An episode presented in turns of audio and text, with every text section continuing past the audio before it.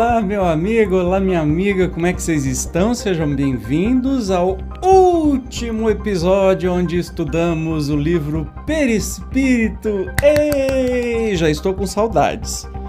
É, hoje é o último programa, mas eu já fico com saudades porque esse estudo é muito maravilhoso, né?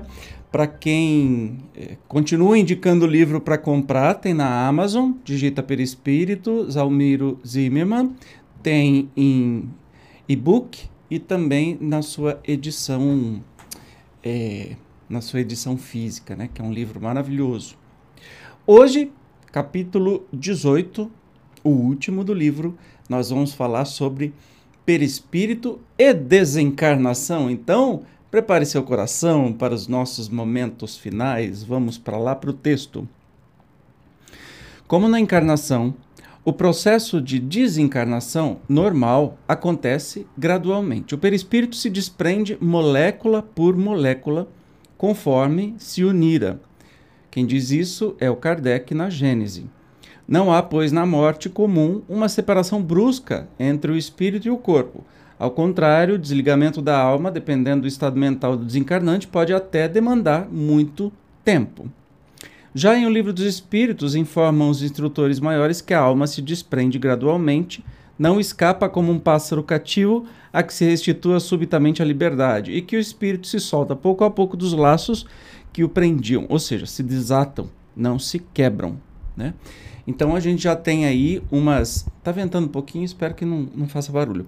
Nós já temos aí algumas dicas de que o perispírito no desencarne não acontece bruscamente. Nós estamos falando em morte natural, tá? Vai se desatando. Por isso que a gente chama de desenlace, né? O momento do desencarne. A respeito, Kardec constrói ainda importantes lições. O fluido perispiritual só pouco a pouco se desprende de todos os órgãos, de sorte que a separação só é completa e absoluta quando não mais reste um átomo do perispírito ligado a uma molécula do corpo. A sensação dolorosa da alma, por ocasião da morte, está na razão direta da soma dos pontos de contato existentes entre o corpo e o perispírito, e, por conseguinte, também da maior ou menor dificuldade que apresenta o rompimento. Está no céu e inferno isso. Aliás, é, nós estudamos isso, essa obra, né, o céu e inferno aqui no canal. É, e tem a terceira parte que é muito legal, que fala sobre os espíritos e a experiência que cada um tem na sua morte, no seu desenlace. Né? Vale muito a pena você é, estudar. Ressaltando que o principal fator no desprendimento é o estado moral da alma, esclarece que para o homem cuja alma se desmaterializou e cujos pensamentos se destacam das coisas terrenas, o desprendimento quase se completa antes da morte real isto é, ao passo que o corpo ainda tem vida orgânica, já o espírito penetra a vida espiritual, apenas ligado por elo tão frágil que se rompe com a última pancada do coração. Todavia, para o homem materializado e sensual que mais viveu do corpo que do espírito, e para o qual a vida espiritual nada significa, nem sequer lhe toca o pensamento, tudo contribui para estreitar os laços materiais, e, quando a morte se aproxima, o desprendimento, conquanto se opere gradualmente também demanda contínuos esforços. Então aí, continua na mesma obra, né? A gente está citando o céu e o inferno. É, e por isso que eu falei, olha, é, estudem comigo lá o céu e o inferno, especialmente nessa parte sobre os espíritos felizes, os medianos, os sofredores, né? Que cada um tem uma experiência no seu desencarne. Mas antes de mais nada, desencarnar é muito mais fácil do que reencarnar. é muito mais fácil, muito mais tranquilo. Então, se a gente pode ter medo de alguma coisa, a gente tem que ter medo de, da próxima reencarnação e não do desencarne, que em a gente vivendo o menos materialmente possível, ou seja, mais desapegado possível dos bens materiais ou da posse das coisas, né, e até de pessoas, mais fácil vai ser o nosso desenlace. Os espíritos mediamente felizes até dizem que é uma coisa assim que você dorme e acorda do outro lado. Mas eu te convoco aí, convido, não convoco, né? Convido para ver é, estes depoimentos dos espíritos. Você vai ter um pouco mais de, de é, base, né? Como é que as coisas acontecem. Por derradeiro, observa Kardec, o estado do espírito por ocasião da morte pode ser assim resumido: tanto maior é o sofrimento, quanto mais lento for o desprendimento do perispírito, a presteza deste desprendimento está na razão direta do adiantamento moral do espírito, para o espírito desmaterializado, de consciência pura, a morte é qual um sono breve, isento de agonia, e cujo despertar é suavíssimo. Como se deduz da mesma forma, também, que na encarnação, não há dois processos idênticos de desencarnação. É, a gente tem que sempre entender que a, a encarnação e a desencarnação é muito particular de cada um de nós, né? Então não tem jeito de, de ser igual. Mas a gente sabe como esse processo deve acontecer. Todos nós vamos morrer, todos nós vamos passar por isso. Então é bom que a gente saiba como é que o negócio funciona, para não ficar perdidão aí, meio doidão, na hora de acontecer o desenlace. Kardec notavelmente identifica quatro tipos de situações extremas em cujos limites pode ocorrer uma infinidade de variantes. 1. Um, se no momento em que se extingue a vida orgânica e o desprendimento do perispírito fosse completo, a alma nada sentiria absolutamente. 2. Se nesse momento a coesão dos dois elementos estiver no auge de sua força, produz-se uma espécie de ruptura que reage dolorosamente sobre a alma. 3. Se a coesão for fraca, a separação torna-se fácil e opera-se sem abalo. 4a. Se após a cessação completa da vida orgânica existirem ainda numerosos pontos de contato entre o corpo e o perispírito, a alma poderá ressentir-se dos efeitos da decomposição do corpo, até que o laço inteiramente se desfaça. Daí resulta que o sofrimento, que acompanha a morte, está subordinado à força adesiva que une o corpo ao perispírito, que tudo que puder atenuar essa força e acelerar a rapidez do desprendimento, torna a passagem menos penosa. E, finalmente, que, se o desprendimento se operar sem dificuldade, a alma deixará de experimentar qualquer sentimento desagradável. Olha que interessante, isso está em obras póstumas. Então, um, se o desprendimento fosse completo, coisa que é muito difícil, né? É, por causa das questões físicas, por mais iluminado que seja o espírito, a alma nem o nosso corpo espiritual, a gente, nem sentiria o que, que era a morte, né? pisca aqui, abre o mundo, abre o olho no mundo espiritual. Se no momento desse desenlace uh, o nosso perispírito, nosso corpo físico estiver no auge da força, evidentemente que vai ser mais difícil, vai ter uma ruptura, um trauma, não é? Mas que novamente depende é, do nosso merecimento, do nosso acolhimento, da nossa posição espiritual, moral, emocional sempre vai ter ajuda do outro lado. Estamos falando aí de acidentes, de mortes prematuras, de jovens que morrem em acidentes bem feios e tudo mais, né? É, então, mas sempre vão ser auxiliados. É, você tem um corpo e um perispírito cheio de energia ligado, então vai ser mais difícil. Se a coesão for fraca, desprendimento é tranquilo, né? Você dorme e acorda do outro lado. Só que se você for muito material, então tiver muitos pontos de contato, comumente acontece que depois da morte, né, o espírito, o, o corpo espiritual, o perispírito, que é indestrutível, fica ainda ligado em alguns pontos no corpo físico e aí você pode sentir uh, o que o corpo físico vai sentir, os vermes corroendo, algumas coisas assim. Mas aí são para as pessoas uh, menos felizes e até muito mais apegados à matéria e tudo mais, tá? É assim. Então a gente tem a chancha única da gente continuar aí fazendo a coisa certa na vida para não ter um, um, desenlace assim, né? Descrição de André Luiz, pelo Chico, em Obreiros da Vida Eterna, sugere a possibilidade de se identificar, em um processo normal de desencarnação assistida, diversas etapas liberatórias do espírito. É bem interessante, leia essa obra. Assim, no, início do processo de desencarnação, os operadores espirituais, através de complexo serviço de magnetização e sensibilizando o vago para facilitar o desligamento das vísceras, isolam o sistema nervoso simpático, neutralizando mais tarde as fibras inibidoras do cérebro. E você achando aí que o seu desencarna sozinho, né? Uh -uh, não é não tem irmãos trabalhando e ajudando. Nunca vai ser sozinho. Fique tranquilo.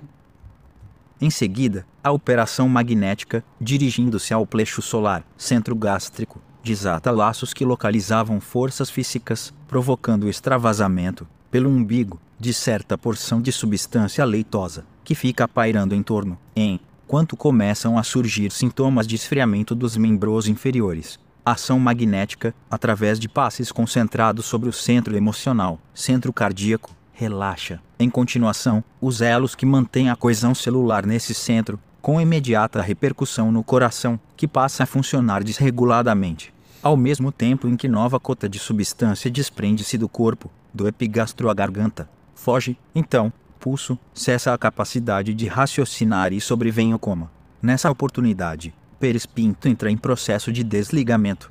Inversamente do que acontece na encarnação, dilui-se, agora, a sustentação psicossômica das estruturas citoplasmáticas, através dos bióforos. 2. Prenunciando a estólise do invólucro físico. Não vamos nos preocupar com esses termos, eu acho interessante, se você quiser, leia o livro, que aí você vai é, encontrar um pouco mais de, de explicação sobre isso. Mas vamos continuar nessa descrição que o André Luiz fala, né, faz sobre o processo da desencarnação.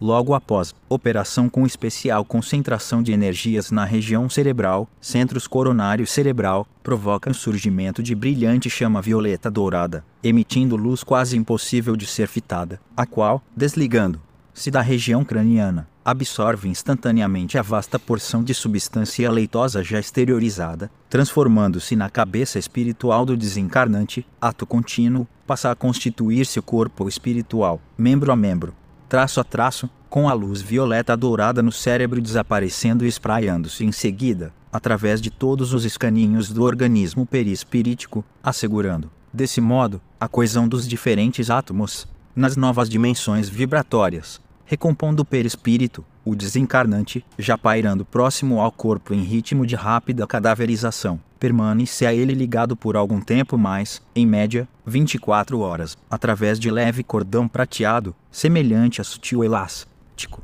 entre o cérebro de matéria densa, abandonado, e o cérebro de matéria rarefeita do organismo liberto. Para muitos espíritos, esse tempo em que permanece ligado ao corpo físico representa a oportunidade de revitalização energética, após o esforço do desprendimento desencarnatório, uma vez que continuam a ser drenadas energias do veículo físico para o perispírito do desencarnante. Trata-se, ao que parece, escassas, em verdade, são as notícias a respeito de forças vitais necessárias, ainda, ao espírito, em seu retorno à dimensão espiritual, transferidas do corpo etérico antes do seu desprendimento do veículo físico, marcando do início da decomposição orgânica.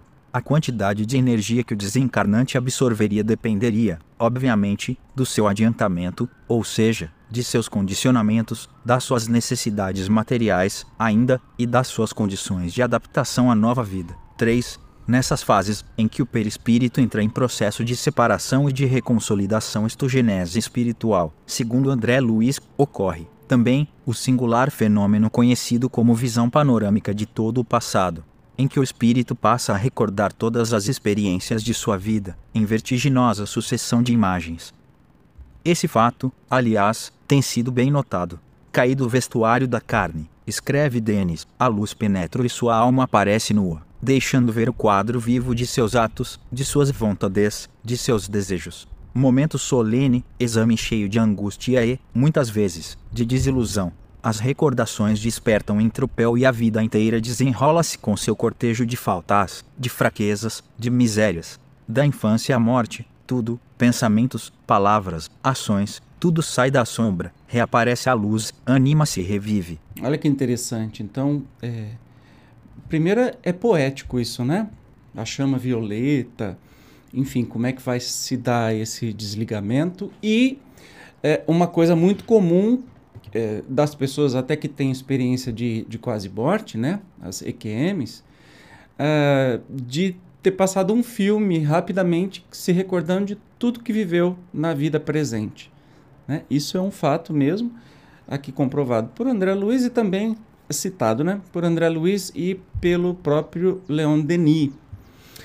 A importância dessa ocorrência nos casos de morte efetiva é dada pelas indicações de que essa recapitulação de todos os lances vividos, como numa tela de cinema, projetar-se projetar-se-ia nas linhas de reconstituição do perispírito, de modo que, em última análise, a tessitura do corpo espiritual se plasmaria segundo o estado mental evolutivo do desencarnante, ou seja, de acordo com o que é, viva, vive, pensa e sente. Valiosas a, essa, a esse respeito as observações do André Luiz no livro Evolução em Dois Mundos. Assim como recapitula, nos primeiros dias da existência intrauterina, no processo reencarnatório, todos os lances de sua evolução filogenética, a consciência examina em retrospecto de minutos ou de longas horas, ao integrar-se definitivamente em seu corpo sutil, pela estogênese espiritual, durante o coma ou a cadaverização do veículo físico, todos os acontecimentos da própria vida, nos prodígios de memória, a que se referem os desencarnados quando descrevem para os homens a grande passagem para o sepulcro. É que a mente, no limiar da recomposição de seu próprio veículo, seja no renascimento biológico ou na desencarnação, revisa automaticamente de modo rápido todas as experiências por ela própria vividas, imprimindo magneticamente as células, que se desdobraram em unidades físicas e psicossomáticas, no corpo físico e no corpo espiritual, as diretrizes aqui estarão sujeitas, dentro do novo ciclo de evolução em que ingressam. diretrizes, diretrizes. O Zezinho tá engraçadinho hoje, né? Na etapa derradeira do percurso liberatório, segundo ainda o depoimento do André Luiz, o cordão prateado, aquele, sabe, que distingue o espírito que está encarnado com o que está desencarnado nos planos espirituais, quando a gente dorme, a gente viaja, você sabe disso, a gente já estudou aqui. É desligado do corpo e absorvido pelo espírito, que então é afastado. Muitas vezes, dependendo de suas condições, esse desligamento só ocorre após o sepultamento dos restos físicos. Tudo indica que a partir desse momento em que é cortado o contato entre o desencarnante e o duplo etérico, que este, acumulando as forças vitais remanescentes, desprende-se dos envoltórios densos sobrepairando sobre o cadáver durante algum tempo até dissolver-se. Assinale-se a propósito que o duplo etérico, sustentando por linha de, linhas de forças, força perispirituais e aglutinando força vital, como já visto no capítulo 6 do etérico, se você não viu, estude lá de novo, com a morte do corpo físico pode perdurar por mais ou menos tempo de acordo com a evolução do indivíduo. E aí, é, Jorge André diz assim no seu livro Morte, é, Morre Passo Renovatório, é, na verdade é um artigo né, da Revista Internacional de Espiritismo de Jorge André, ele diz assim, ó, se o ser é medianamente evoluído, este campo persiste por dias ou meses, até desfazer-se, quase sempre auxiliado pelas equipes espirituais. Isto porque, sendo um campo de energias de predominância física, poderá servir de sustentação a espíritos inferiores, nos indivíduos evoluídos, o duplo etérico sofre quase que de imediato uma espécie de queima ou desfazimento de suas energias, cujo produto de transformações ao ser entregue à natureza não estará mais submetido às ligações com o perispírito. Só relembrando aí o duplo etérico, um corpo é, semimaterial, né, que faz aí a ligação entre o perispírito e o corpo físico completada a desencarnação, com o perispírito plenamente reconstituído, ingressa o espírito em outra faixa vibratória, variando o grau de consciência e equilíbrio de acordo com suas aquisições. É o momento do reencontro consigo mesmo. Na verdade, como explica Emmanuela, morrer significa penetrar mais profundamente no mundo de nós mesmos, consumindo longo tempo em despir a túnica de nossos reflexos menos felizes, metamorfoseados em região alucinatória de cor, rente do nosso monoideísmo na sombra, ou transferindo-nos simplesmente de plano, melhorando o clima de nossos reflexos ajustados ao bem, avançando em degraus consequentes para novos horizontes de ascensão e de luz. Que lindo, né? Isso está no livro Pensamento e Vida do Emmanuel, sempre poético. E olha só essa imagem, descrevendo essa imagem, para você que está só ouvindo, é, tem ajuda, né? embaixo tem o corpo físico da pessoa, e em cima o corpo perispiritual, né, o perispírito, e dois trabalhadores ajudando na no desligamento é, desse momento. Então, a gente não pode esquecer que nunca estaremos sozinhos, tá? Deus jamais nos abandonaria, especialmente no momento tão delicado quanto esse, sem contar dos nossos familiares e amigos que estão lá, às vezes estão até antes de ocorrer o desencarne mesmo, e muitas vezes a gente pode vê-los ainda encarnados, a gente tem aí uma visão espiritual. Aconteceu isso com a minha avó, com a minha outra avó, com o meu outro avô, né? Nos momentos derradeiros viram familiares, ouviram é, o, o, esposo, a esposa, que nem. Então, isso pode acontecer. Resta claro, assim, que a volta do espírito depende sempre de seu estado mental. Seja no processo desencarnatório, a rápida solução do problema liberatório, como salienta Bezerra de Menezes, depende, em grande parte, da vida mental e dos ideais a que se liga o homem na experiência terrestre. Isso está no livro Voltei, do irmão Jacó, que na verdade o irmão Jacó é, foi um presidente da FEB e que humildemente veio depois trazer as suas informações depois que ele desencarnou.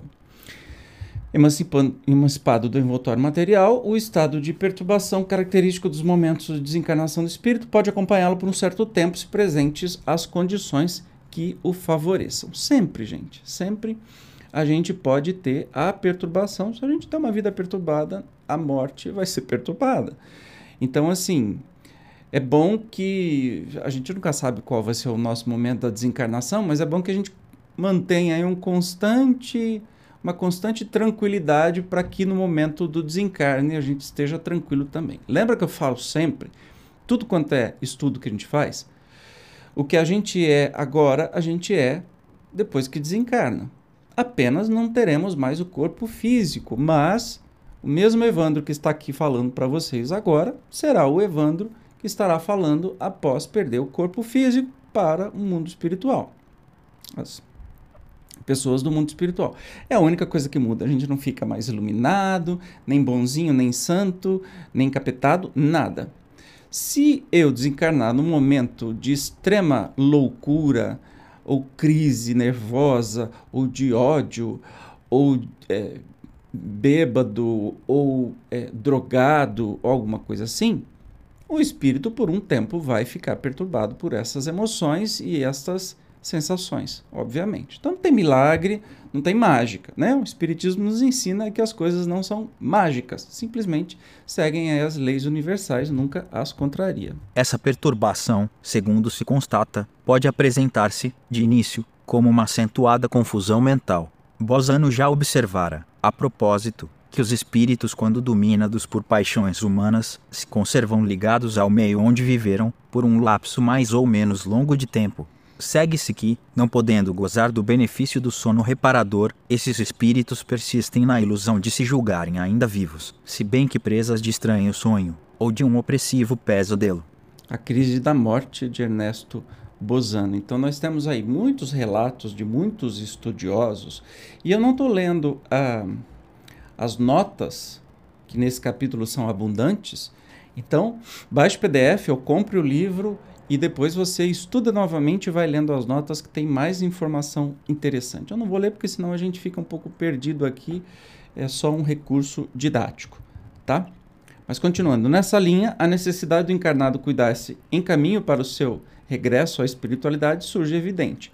Oportuna, pois, a advertência do irmão Jacó, pelo Chico.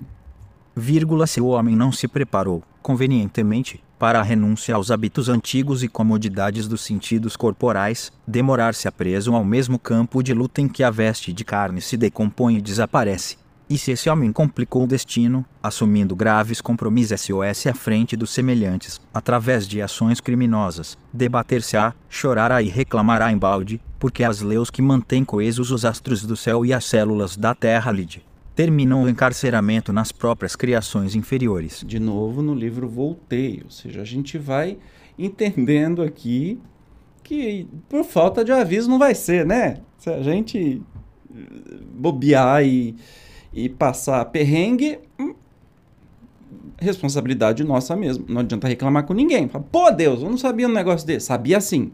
Que eu te, conhe... eu te contei, todos os livros da doutrina espírita te contaram até dos defuntos que vieram para contar de novo. Então, presta atenção, hein? Abre teu olho. Todavia, de outro lado, sabe-se, depois de um século e meio de comprovações mediúnicas, que outro é o futuro dos que cuidam de seu íntimo. A esse propósito, destaca o professor Cícero Teixeira. As pessoas que na vida física pautaram o seu viver em harmonia com a ética do bem praticado e do cumprimento dos deveres consagrados, trabalhando construtivamente, amando solidariamente e sem paixões egoísticas, puderam de imediato entrar em contato com os planos espirituais mais elevados, sentindo-se felizes na convivência com espíritos afins em colônias espirituais cujo padrão vibratório e ambiental se caracteriza por uma atmosfera luminosa, a refletir beleza, harmonia e plenitude. Você achou que ia te dar só notícia ruim? Não, de jeito nenhum. Está no livro Anatomia do Desencarne, de Cícero Marcos Teixeira. Então, dependendo do jeito que a gente vive, nós vamos ter o nosso desencarne.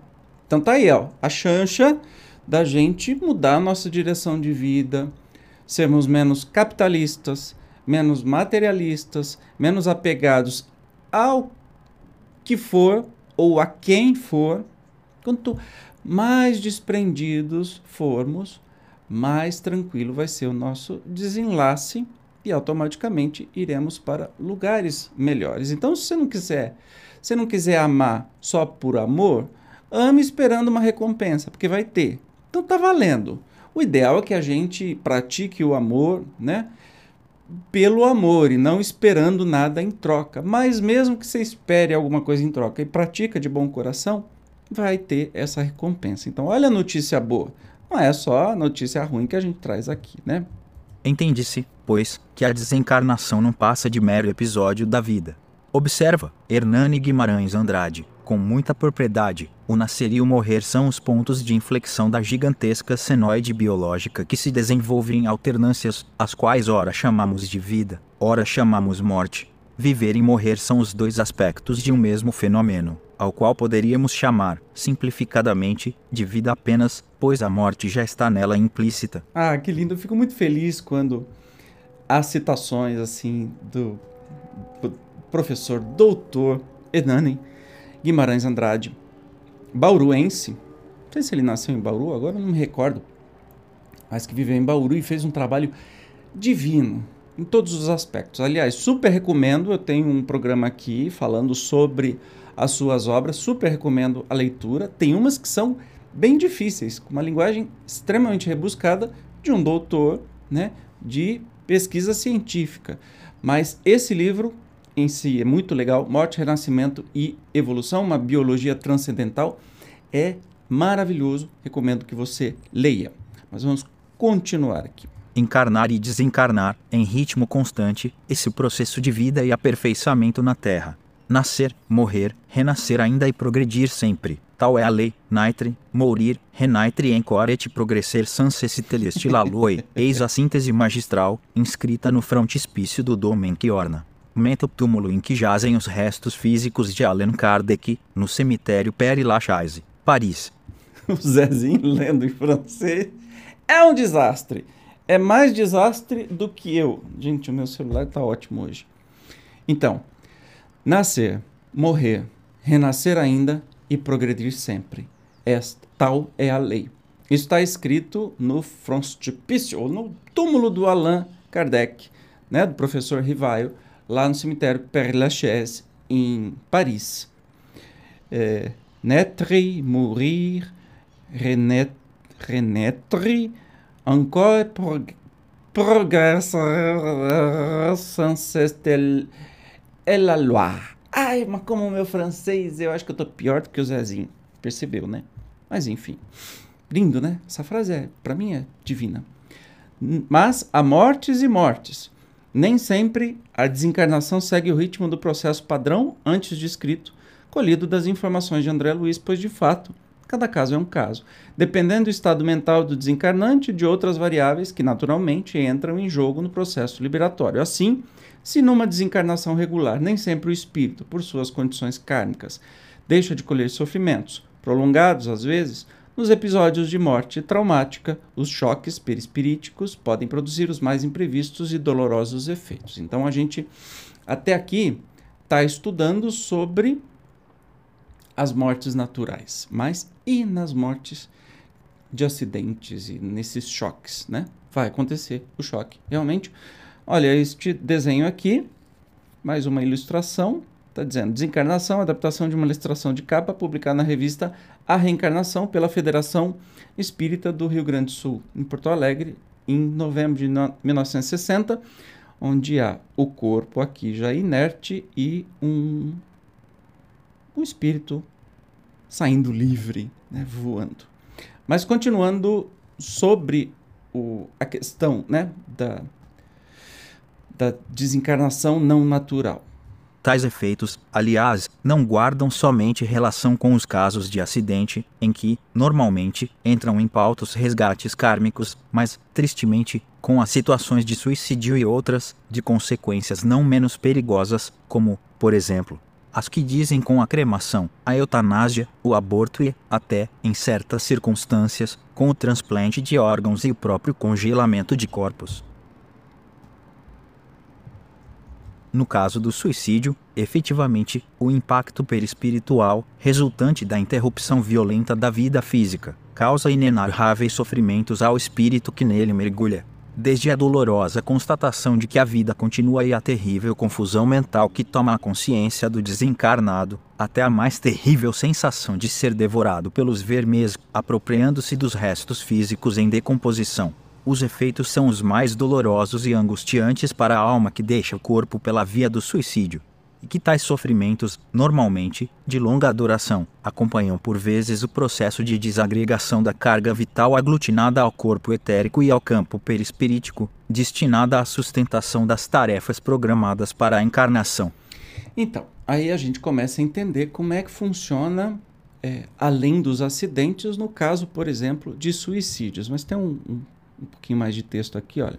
Diferentemente da morte natural, em que a exaustão dos recursos vitais propicia a liberação normal do espírito, no auto-extermínio deliberado, o espírito não consegue desligar-se da organização física, serão depois de afrouxadas as resistências oferecidas pelos contingentes vitais que circulam no circuito perispírito, duplo etérico, corpo, e cujo desgaste demanda, seguidamente, tempo igual ao que fora programado para a reencarnação. Olha que interessante, né? Nós temos aí é, uma programação de vida e nós temos, é como se fosse uma bateria calibrada para o tanto que a gente tem aí a programação, que não é, é fatalística, ou seja, não é determinista, no sentido de que, olha, eu vou viver 80 anos, três meses e cinco dias. Não, não é isso, é, não é exatamente isso, mas assim, vai se viver aproximadamente 80 anos, ou seja, você tem a energia vital, mas no meio disso eu posso atravessar a rua porque eu quero me matar, me jogar debaixo de um caminhão,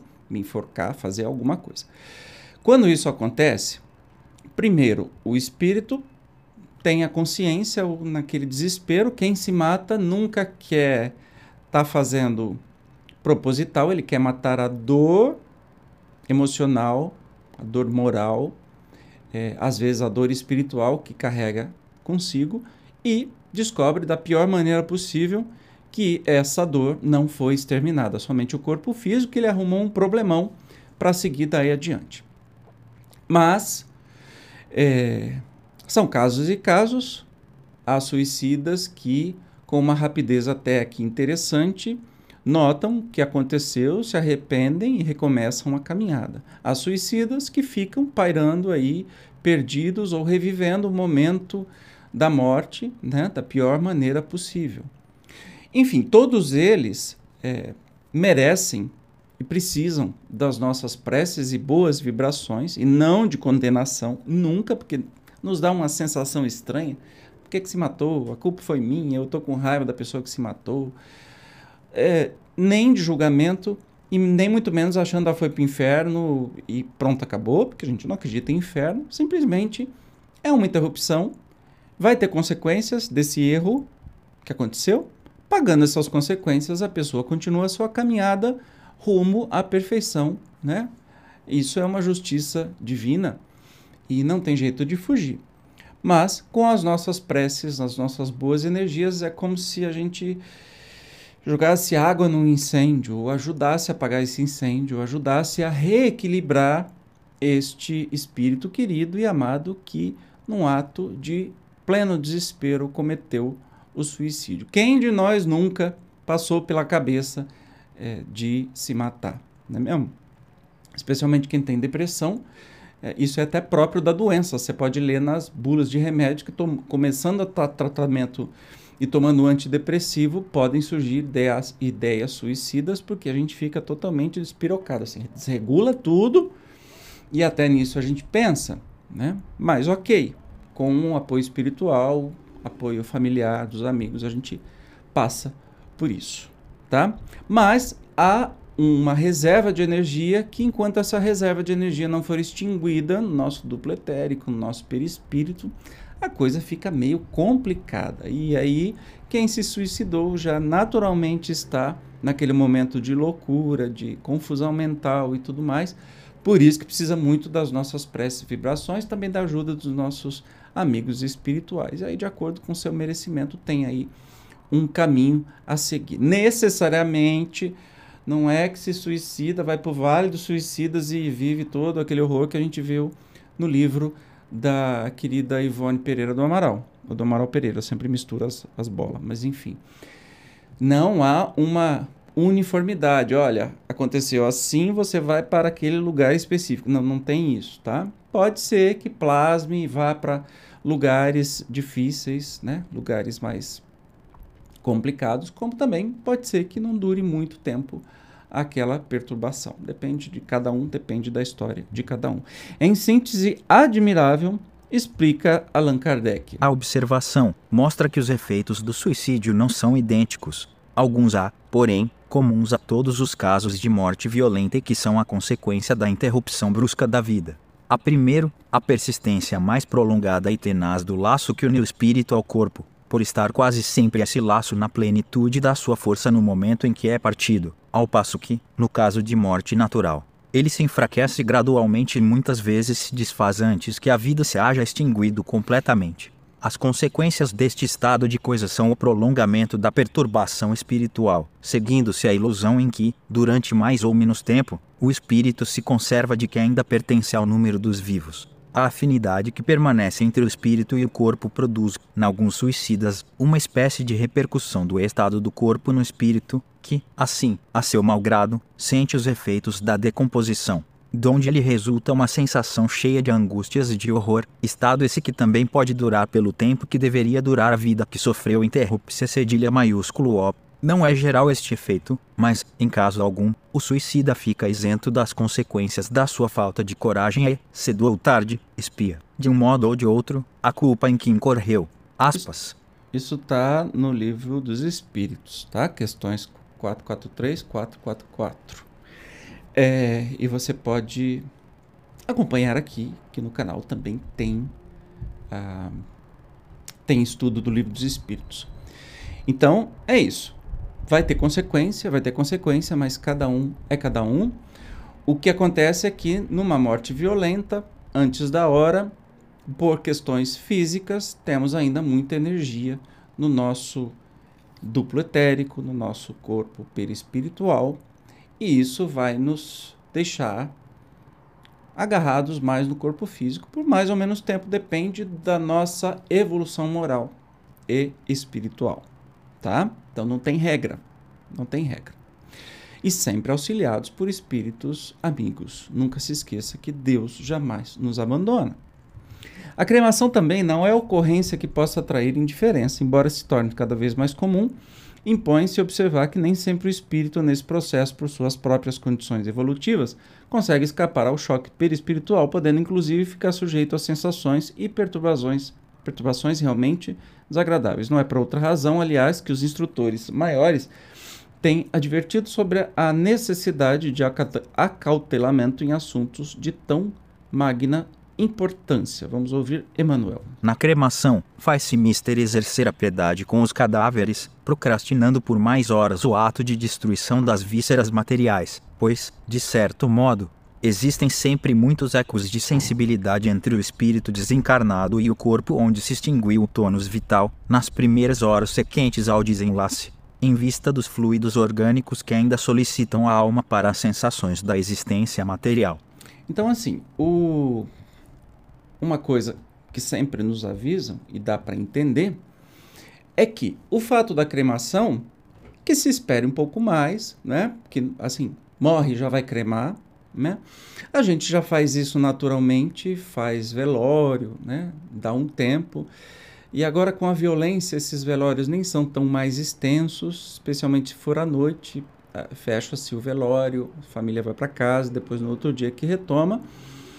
É, mas é importante conservar aí um tempo, né, de para o espírito ter o seu desligamento. Agora, não importa muito se você for enterrado ou se for cremado. Eu, particularmente, quero ser cremado, até mesmo porque eu acho que biologicamente é muito mais saudável se fazer a cremação, que a gente não vai afetar o lençol freático com o apodrecimento do corpo, que vai sair líquidos, lá, lá, e eu, Evandro, não acho muito legal esse tipo de coisa. Prefiro cremação. E fica mais bonitinho, né? Num potinho, você pode ser jogado assim na natureza, ou seja lá onde for. Tanto faz. O meu veículo físico, eu agradeço por ele, mas depois que eu o perder aqui nessa vida física, graças a Deus que eu tive um corpo físico, mas ele não me diz respeito mais, está voltando para a natureza. Entende? É assim que a gente deve, deve se desprender do veículo físico. Pelo menos é o que eu entendo, né? Complementando a lição, esclarece, em outro local, Francisco C. Xavier, que, segundo lição de Manuela, a crema C cedilha maiúsculo O não deveria ocorrer antes de 72 horas da desencarnação de vez que, além da chamada morte clínica, o espírito liberado, em muitos casos, ainda está em processo de mudança, retirando aos poucos os remanescentes da sua própria desencarnação. No caso em exame, será importante que o corpo seja mantido em câmara frigorífica, evitando-se-lhe qualquer indício de decomposição está no livro da Marlene Nobre, Lições de Sabedoria. Sinceramente, com todo respeito ao Emmanuel, eu não não aguardaria 72 horas, né? Eu acho que não tem essa necessidade, até mesmo porque se a gente for preso ao corpo, né? Se a gente vive uma vida muito de ligação com o corpo físico, pode demorar meses esse desligamento. E eu não sei o que, que é pior, um fogão assim, queimou minha Nossa Senhora, onde é que eu tô? Ai, que ardeu, doeu pra caramba. Ou, meu Deus, tem verme me comendo, tem coisa decompondo, que fedor horroroso. O que, que você prefere? Sinceramente, eu prefiro o fogão e acaba logo do que ficar aí um ano me decompondo, sabe? Então, tem preferência. Então, eu prefiro que me bota fogo logo e acaba com esse negócio de uma vez já que, na verdade, eu não prefiro nenhuma coisa nem outra. Eu prefiro ter aí o meu desencarne da melhor maneira possível e tentando ser menos material o mais possível, para poder dormir desse lado e acordar do outro lado. Ah, como estou bem, entendeu? Então, eu acho que é bem por aí. De qualquer forma, impõe-se a prudente espera pois, no precário estádio evolutivo em que estacionamos, lícito é supor que nem todos estejam em condições de desligamento imediato e pleno.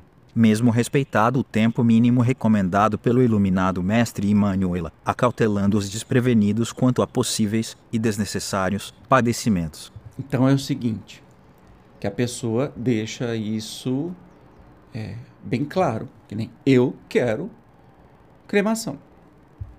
Minha mãe, não sei se ainda quer, mas no passado queria ser enterrada pendurada numa gaiola, porque ela tem pânico de ser enterrada debaixo da terra.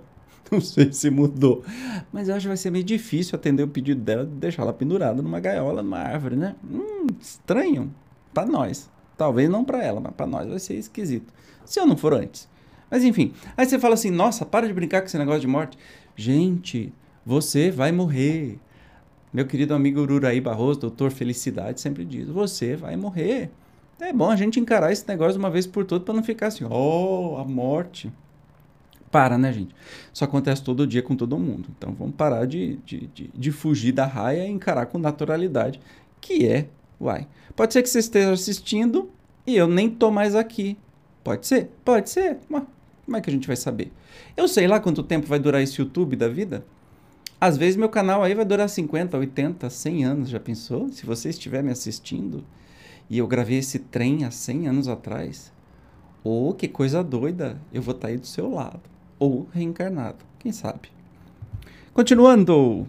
Na eutanásia, da mesma forma, pode o desencarnante ficar sujeito aos efeitos de um delicado trauma perispirítico, ainda que de repercussão bem menos significativa do que no suicídio, mesmo porque ausente, na maioria das vezes, a vontade do doente, é que a interrupção da vida orgânica programada a dizer, provida da reserva vital que lhe diz respeito, impede que se escoem, normalmente, as forças de sustentação física, ao mesmo tempo em que vão sendo drenadas para a carne e as gás deletérias que ainda impregnam o perispírito, produtos da mente em desequilíbrio e responsáveis pelas mazelas que atormentam e retificam.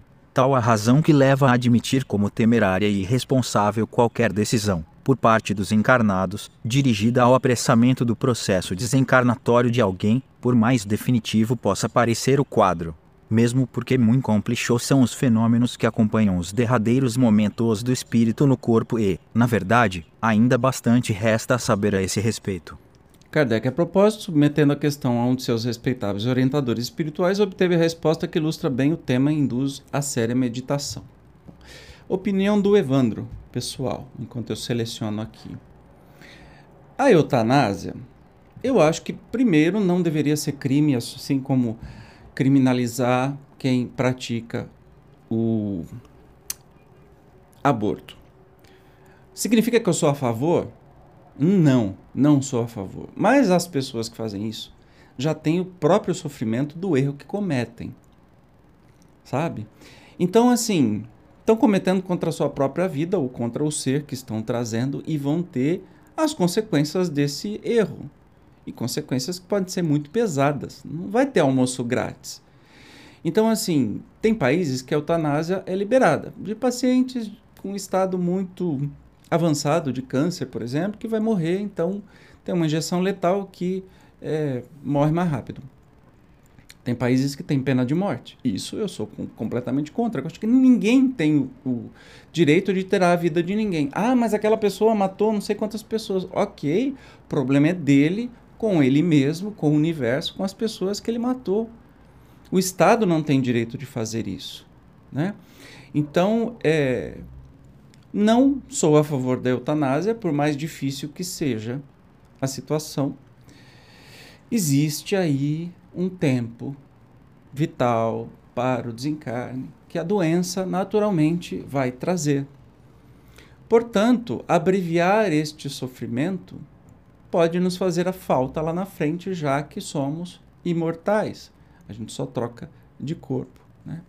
Pelo menos penso eu. Vamos ver o que, que o Kardec e o Espírito São Luís nos diz aqui no Evangelho segundo o Espiritismo. Ainda que haja chegado ao último extremo um moribundo, ninguém pode afirmar com segurança que lhe haja suado a hora derradeira. Sei bem haver casos que se podem, com razão, considerar desesperadores, mas, se não há nenhuma esperança fundada de um regresso definitivo à vida e à saúde, existe a possibilidade, atestada por inúmeros exemplos, de o doente, no momento mesmo de exalar o último suspiro, reanimar-se e recobrar por alguns instantes as faculdades. Pois bem, essa hora de graça, que lhe é concedida, pode ser-lhe de grande importância. Desconheceis as reflexões que seu espírito poderá fazer nas convulsões da agonia e quantos tormentos lhe pode poupar um relâmpago de arrependimento. O materialista, que apenas vê corpo e em nenhuma conta tem a alma, é inapto a compreender essas coisas. O espírita, porém, que já sabe o que se passa no além-túmulo, conhece o valor de um último pensamento, minorai os derradeiros sofrimentos, quanto puderdes, mas guardai-vos de abreviar a vida, ainda que de um minuto, porque esse minuto pode evitar muitas lágrimas no futuro. Ah, gente, eu presenciei o desenlace de uma amiga querida e sofrendo mais de 20 anos de câncer, cirurgia, uma labuta danada, e nos momentos finais não é nada bonito de se ver. Assim, me dá agonia só de lembrar, porque foi bem bem agoniante ou agonizante. É, mas quem tem o direito de tirar este momento, porque pode acontecer muita coisa para esse espírito neste momento, pode intervir muita coisa e pode até facilitar o seu desenlace. Entende? Então, não, não temos o direito de abreviar a vida, seja de um feto, seja de uma pessoa que está sofrendo, seja de alguém por um crime, seja pelo Estado condenar a morte. Ninguém tem o direito de abreviar a vida. Tá?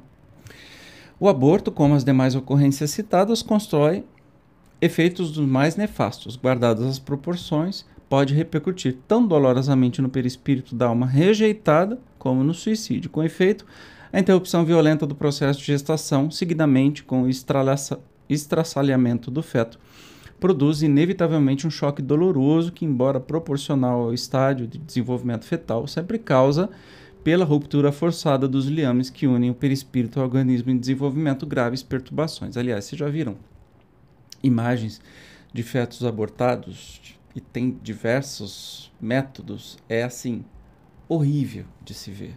Nada difere de uma morte com requintes de crueldade. Entende? Quando eu falo assim, que eu não sou a favor de criminalizar o aborto, ou sou a favor de descriminalizar o aborto, é porque a gente olha para quem cometeu, às vezes, uma jovenzinha que não sabe nada da vida e a gente vai lá e ainda desce a lenha da criminalização, aí que se acaba com a possibilidade.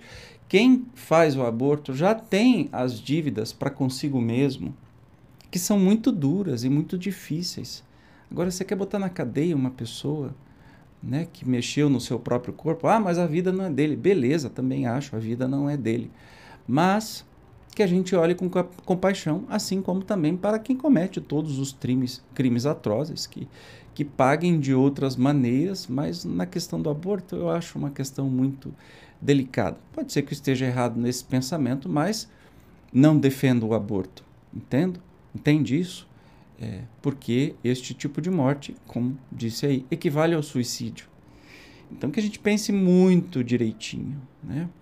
E que ninguém faça aborto sempre. É isso que a gente tem que conscientizar as pessoas, né? Vá ver imagens de fetos abortados. Se você pensa em fazer um aborto por N causas, que você não vai ter como sustentar, porque é complicado na sua família, que seu pai vai te matar, um monte de coisa, pense Vá procurar, pesquise sobre o assunto e veja. E se lembre, você vai ter consequências muito sérias sobre isso. Né? A questão de descriminalizar é só para as mulheres não se submeterem a é, pessoas, ou médicos ou não médicos, que abortam e muitas vezes essas mães morrem, porque é crime, então elas fazem escondidos e aí piora um pouquinho mais o problema que já é grande, entende? já que se fosse assistido como a eutanásia, se é assistido, vai ser feito dentro do hospital, com um médico, com toda a segurança possível. É só isso que eu penso. Mas, continuando aqui. São sofrimentos que, associados às frustrações, despertam depois o sentimento de revolta, o fogo do ódio e a sede de vingança, que vão alimentar as obsessões, plantando a dor e o desespero que queimam as consciências culpadas. Trata-se, infelizmente, de drama que assola hoje grande parte da humanidade e, infelizmente, também detectado entre os que não desconhecem propriamente a realidade do espírito. Reconheça-se, todavia, que se presente em todas as sociedades e em todos os tempos, e, também, suas terríveis consequências nunca deixaram de existir as advertências sobre os perigos do aborto voluntário providenciadas pela espiritualidade superior a partir já das próprias legislações penais. E certo também é que, com o advento do Espiritismo, clarificaram-se definitivamente as responsabilidades espirituais que assumem os autores de tal agressão, a definirem-se, depois, inevitavelmente, ao impulso da culpa, em complexo desajustamento das energias psicossômicas, esse desajustamento, a refletir-se em perigoso desequilíbrio funcional da cadeia vital, centros coronário, cerebral e genésico, principalmente, acaba mergulhando homens e mulheres réus em delito de lesa maternidade.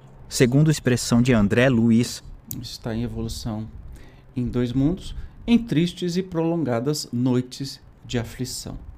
Então é sempre muito triste. Ninguém está aqui defendendo aborto é sempre muito triste é uma decisão que jamais deve ser tomada. Mas se aconteceu, nós vamos o quê? Ficar culpando a pessoa por resto da vida? Ela já está com uma dívida imensa que vai ter que gerir pelas próximas encarnações, né? obsessões. Isso pode vir de longe. Enfim, não somos julgadores, a gente tem que entender isso, tá? Com relação aos transplantes de órgãos, faz-se necessário considerar que, dependendo das circunstâncias, podem também, às vezes, afetar, embora nem sempre significativamente, tanto o perispírito do doador como o do receptor. Assim, em princípio, de parte do doador, se este não fez, previamente, a doação de seus órgãos, movido pelo desprendimento e pela vontade sincera de ajudar os que deles possam necessitar, poderá sentir-se depois, espoliado, chegando o mês, a perturbar-se com a sensação de que lhe faltam os órgãos no corpo espiritual. E tal postura mental pode, inclusive, agravar o processo de rejeição que normalmente se instala no organismo do receptor. Sabe a lição de Francisco Cândido Xavier a respeito? Informa que se a pessoa chegou a um ponto de evolução em que a noção da posse não mais a preocupa, esta criatura está em condições de doar porque não vai afetar o perispírito em coisa alguma, mas se a pessoa tiver qualquer apego à posse, inclusive dos objetos, das propriedades, dos afetos, ela não deve dar, porque se perturbará. Então, é, a esse respeito, nós não temos nenhum, nenhum escrito por Kardec, pela doutrina espírita, que o perispírito tenha órgãos, tá? Então aí chega um ponto um pouco de dúvidas aqui, porque esse livro é um estudo aberto, um pouco de dúvidas sobre se eu doar meus órgãos vai fazer falta no perispírito? A resposta mais claramente, segundo a orientação da doutrina espírita, é não. Pode ser que tenha um ou outro autor espiritual é, que fale o contrário disso, mas lembre-se, sempre ficaremos com a doutrina espírita. Não importa a importância do médium ou do espírito. A doutrina espírita é feita a mil mãos uma comunicação é feita de um médium e um espírito, entende? Mas assim, na questão da doação de órgãos, uma coisa é certa. Se a pessoa é, quer doar, esses órgãos serão doados. Ninguém vai retirar órgão algum à força. Precisa da autorização da família, até mesmo porque esses órgãos são doados depois da morte cerebral, mas o corpo continua em funcionamento. Entende? Não dá para você pegar assim uma pessoa que morreu, um defunto, arrancar o órgão, não vai funcionar, ele já não está funcionando. Isso vai acontecer depois da morte cerebral e que hoje nós temos aí equipamentos e técnicas muito, muito, muito seguras para detectar morte cerebral. Ou seja, aquele corpo só funciona porque os aparelhos estão funcionando. Desligou o aparelho, os órgãos param porque o cérebro que comanda todos os órgãos já morreu, né? Então, sempre a pessoa tem que querer doar os órgãos, porque é um, uma doação, um ato de amor. E não há problema de rejeição, a pessoa que recebe o órgão vai ter que tomar remédios para o resto da vida para evitar a rejeição, mas é um grande, grande, grande ato de amor e eu peço que você doe órgãos. Vá se preparando aí. Depois que eu morrer, não vai servir mais para nada esse corpo físico. Doe órgãos, porque você não vai sentir nada no seu perispírito vai se desapegando até do seu corpo físico, principalmente dos bens materiais, de pessoas, mas do seu corpo físico. Agradeça o uso que teve, mas depois que morreu, olha, doe para quem? Eu espero que o meu seja é, capaz de alimentar ou restaurar a vida de muita gente, né? Córnea, rim, fígado, um monte de coisa. Estou cuidando dele direitinho para que seja útil para alguém, tá? e queima o resto. Taca fogo no negócio. Mas vamos continuar. Explicando mais, elucida o apóstolo da verdade e do amor, em lições de sabedoria. Quando o doador é pessoa habituada ao desprendimento da posse de quaisquer objetos e desinteressada desse ou daquele domínio sobre pessoas e situações, a doação prévia de órgãos que lhe pertençam, por ocasião da morte física, não afeta o corpo espiritual do doador a que nos referimos Entretanto, se estamos à frente de alguém que não atingiu o desprendimento que mencionamos, será importante pensar que esse alguém não se encontra com a precisa habilitação para doar recursos além da desencarnação, que provavelmente reclamará. Eu acho que isso até está mais fácil de entender nos dias de hoje, né? Sobre a importância de doação de órgão. Enfim, a pessoa precisa querer doar. Compreende-se, então, que o receptor, diante das reclamações do espírito que se sentir lesado, possa ter seu perispírito afetado pelo pensamento nocivo deste. De outro lado, uma eventual incompatibilidade perispirítica entre o receptor e o doador, que as condições espirituais daquele não possam superar, poderá resultar, mesmo que o doador não reclame o que lhe foi tirado, em trauma que torne incontrolável a rejeição da peça transplantada. Há sempre uma clara relação entre a histocompatibilidade e a compatibilidade perispiritual. Pela sua complexidade, a envolver aspectos os mais diversos, transplante, em verdade, apresenta-se como tema ainda não resolvido. De fato, se a doação é ato sublime, denotador de clara evolução espiritual, impõe-se, de outra face, respeitar a vida que estaria prestes a findar, para que nenhuma oportunidade de aproveitamento perispiritual seja subtraída ao possível desencarnante. Lembrando que, quando foi escrito o professor Zalmiro Zimmermann, esse livro tem quase 20 anos de idade. Evidentemente, os transplantes naquela época tinha um nível de rejeição, etc. e tal, que hoje já foi superado. Então, caminhamos para cada vez mais a doação de órgãos. É necessário, especialmente pós-Covid, que tanta gente do nada ficou com problema renal, ficou com problema que vai precisar de transplante, mas ainda nós precisamos exercitar, fica aí meu apelo para que você seja doador de órgãos e converse com pessoas também, porque não vai fazer diferença para o seu perispírito, tá? E muito mais, se, previamente, se dispôs a entregar fraternalmente os seus órgãos. E aí surgem as dificuldades, uma vez que o órgão a ser transplantado deve ser retirado estando o doador, ainda, com vitalidade. Primeiro questionamento diz com a chamada morte cerebral ou encefálica, morte de todo o encéfalo, abrangendo o córtex e o tronco cerebral, e que pode ocorrer antes da morte cardiológica, propriamente. Embora com seu conceito relativamente definido, desde 1968, a partir de trabalhos desenvolvidos na Faculdade de Medicina de Harvard, Estados Unidos, e ainda que respeitáveis critérios clínicos de diagnóstico, acompanhados de exames com complementares com certas condições de aferir a reatividade elétrica encefálica, o desempenho do processo circulatório cerebral, perfusão sanguínea encefálica, ou a atividade metabólica encefálica. Mesmo diante desses extraordinários avanços, persiste, inegavelmente, no caso de uma ocorrência de morte cerebral, a dúvida sobre o direito que alguém possa se arrogar de fazer cessar a vida orgânica de seu semelhante, seja quais forem as condições e que realmente uma efetiva constatação de morte encefálica no estado atual de nossos conhecimentos pode, em tese, apenas apontar a possibilidade de um processo desencarnatório, não alçando, obviamente, nenhuma certeza acerca do tempo em que poderá ocorrer efetivo desligamento do espírito, que permite conjecturar sob hipótese de que a retirada de órgãos, seguida da cessação definitiva da vida, equivale, afinal, de certa forma, à própria eutanásia. Lembrando que Hoje já não é mais assim.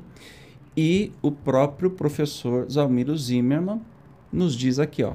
No futuro, certamente, o desenvolvimento científico permitirá a retirada de órgãos sem que o ritmo de desencarnação efetiva seja afetado por constrangimentos perispirituais desnecessários ou os recursos tecnológicos associados aos das ciências que informam a medicina propiciarão a construção de órgãos artificiais que substituam os que hoje são transplantados, se, antes, avanços no campo da genômica e da engenharia genética, ou engenharia de tecidos, já não possibilita REM, com suporte no perispírito do necessitado, meios de sustentação ou revitalização, ou, até, substituição, do órgão afetado, sem o trauma do transplante, entre mentes, permanece o conforto da certeza de que na doação desejada, iluminada pelo sentimento de solidariedade, faz-se sempre presente a ostensiva assistência espiritual, cortando possíveis sofrimentos e agasalhando o doador com o manto do bem-estar, e também, de que, sejam quais forem as circunstâncias, tanto com relação ao receptor, como ao doador, vige, soberana, a lei do merecimento,